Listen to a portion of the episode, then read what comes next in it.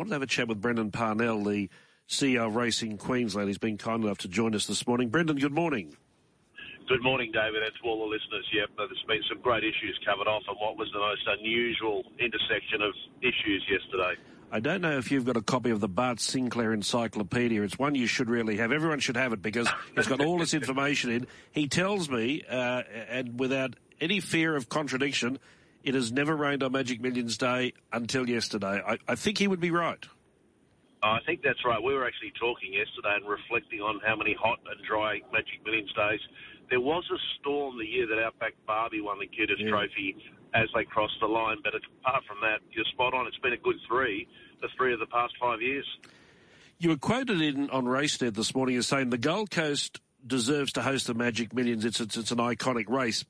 Do I read into that was it taken on board that there was consideration, or was there a suggestion, whether it was from within or without, to possibly run next uh, the Magic Millions races next Saturday at Doomben or even Eagle Farm? Yeah, all of those options, David. A really rigorous process uh, between the trainers, the jockeys, QRIC, the club, Magic Millions. Uh, looked at all of those options and tried to make it a participant-focused decision, which would benefit uh, the horses, um, enable the maximum number of visiting jockeys, um, the trainers, and horse welfare. Um, but in considering that, it was viewed that the Gold Coast and its most iconic race meeting stays there. Uh, and then things like securing free-to-air coverage were an important part of the, the, discussion. There is a few showers forecast Monday, Tuesday. I mean, you wouldn't believe today's beautiful weather on the Gold Coast after what happened yesterday. Um, and so, with that in mind, a warm day forecast Wednesday and getting free to air and, and interstate jockeys, we've landed on Thursday. But it was a very rigorous process, and we tried to make sure we talked to all key stakeholders. So, we're right for Channel 7 on Thursday? Yep, prime time for the two and three year olds. Now, there is a new race order, David, if you'd like me to take you through that. Yes.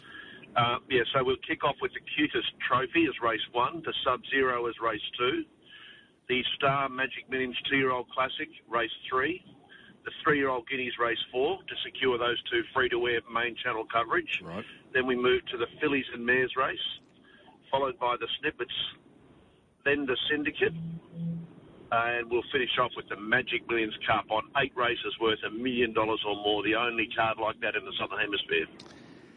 I suppose a downside by running Thursday, and, and, this has to be acknowledged, that you will take a hit turnover wise, uh, considering the, the, the value of the races and the profile of the meeting? Yeah, there will be a wagering impact. Uh, but if you, whether you looked at Sunday, Wednesday, Thursday, Friday, you still would have had the same impact. Uh, racing the following Saturday, it might have mitigated part of the wagering, but we would have missed out on a number of jockeys with other carnival commitments um, as well. So all of those things went into consideration, and this is about industry and making sure that the millions gets the best coverage and distribution. And wagering is one of several impacts that um, uh, we're aware of, um, as well as the club and, and, yesterday's terrible weather impacting their walk-up um, crowds that Steve was hoping to get. Last Sunday, uh, Grace Grace, our racing minister for the, the Labor state government, made several big announcements regarding the Gold Coast, short term and long term, in terms of uh, increased prize money, in terms of new race meetings. Um, carnivals don't go 52 weeks a year. So what I wanted to discuss now, and it's a broader issue, is the lighting. And we just spoke with Steve Lyons. He said the lighting will be ready to be rolled out in December. And in fact, he was hopeful there'll be a, a night meeting in December. But has the Gold Coast Club and RQ discussed a, a night racing model outside of carnival time? Yeah, absolutely. So last week's announcement were effectively expanding the Magic Millions brand through two additional race meetings, both under lights. Uh, the use of lights more broadly, though, will be working through the pattern of Friday nights alternating between Gold and Sunshine Coasts mm. um, during the warmer months of the year. With a new track, though, it won't be used fully uh, for the first few years as the grow-in continues, and that's one reason uh, why the new Magic Millions Eve race meeting won't kick off until 2025 to enable a further year of grow-in of the grass. Uh, so the, the, the, sort of the key areas that, that will be will be carnival racing under lights. And the example, Steve, we're talking with the Gold Coast Turf Club about is the fantastic Wave and Magic Millions um, Rising Star meeting going to potentially a twilight and using lights. Uh, in winter time on Hollindale meeting and other feature uh, meetings running into the twilight like we do with the Caloundra Cup. Uh, and then the third area will be, of course, that new two-year-old million-dollar race during winter as well, being run under lights. Then the third area will be the regular pattern with the Sunshine Coast on a Friday night. We're working with the club on a staged introduction of that Friday night circuit. Fair enough. Let's talk about you before you go. Your, your time's almost up because you uh, announced your resignation a little time ago, and you've been there at Racing Queensland since May 2018. I'm not going to pin any medals on your chest, but I will say, on behalf of the industry, the industry's in a far better state now than when it was in 2018. And I'm not attributing that to you solely, but you've been part of the process. But I've got to say one thing, and I, this comes up in discussion with, with many people of different walks. The support from the Labor state government has been absolutely outstanding. It does deserve acknowledgement and recognition. Yeah, David, I think it's been a big team effort. It's getting the industry a bit more unified around the direction we are seeking to achieve. And with that more unity has been some great outcomes delivered. Um, Minister Grace was there yesterday. She's been a pivotal figure in delivering better outcomes. The government's acutely aware, a number of ministers were there, and the opposition uh, leader yesterday, the size and scale of our industry, jobs, particularly in regional Queensland and, and the major events economy. Mm. And with that recognition has come the support through the betting tax reforms.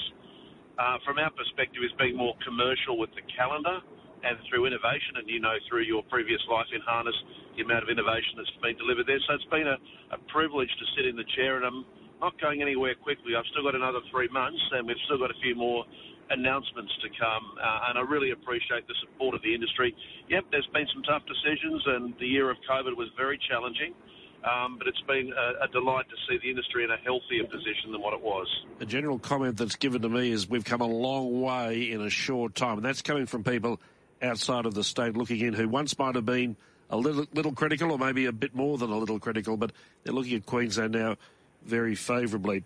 Uh, and just on the CEO position, have those posi- has that position closed now in terms of applications? Yeah, applications closed last week, and there's a process underway uh, which our board will be working through. Um, and I think now it's a much bigger business and an exciting role to take on for whoever is successful in that recruitment. When I commenced, we were a $218 million revenue business, and this year we've surpassed 354 million uh, with plans to grow that and a huge infrastructure plan. So an exciting time for whoever takes the role, and I hope they do a great job in building it uh, bigger and brighter for the future. Appreciate your time this morning and appreciate your time overall in your role at, at Racing Queensland. I'll see you on Thursday. Thanks. Many thanks, David.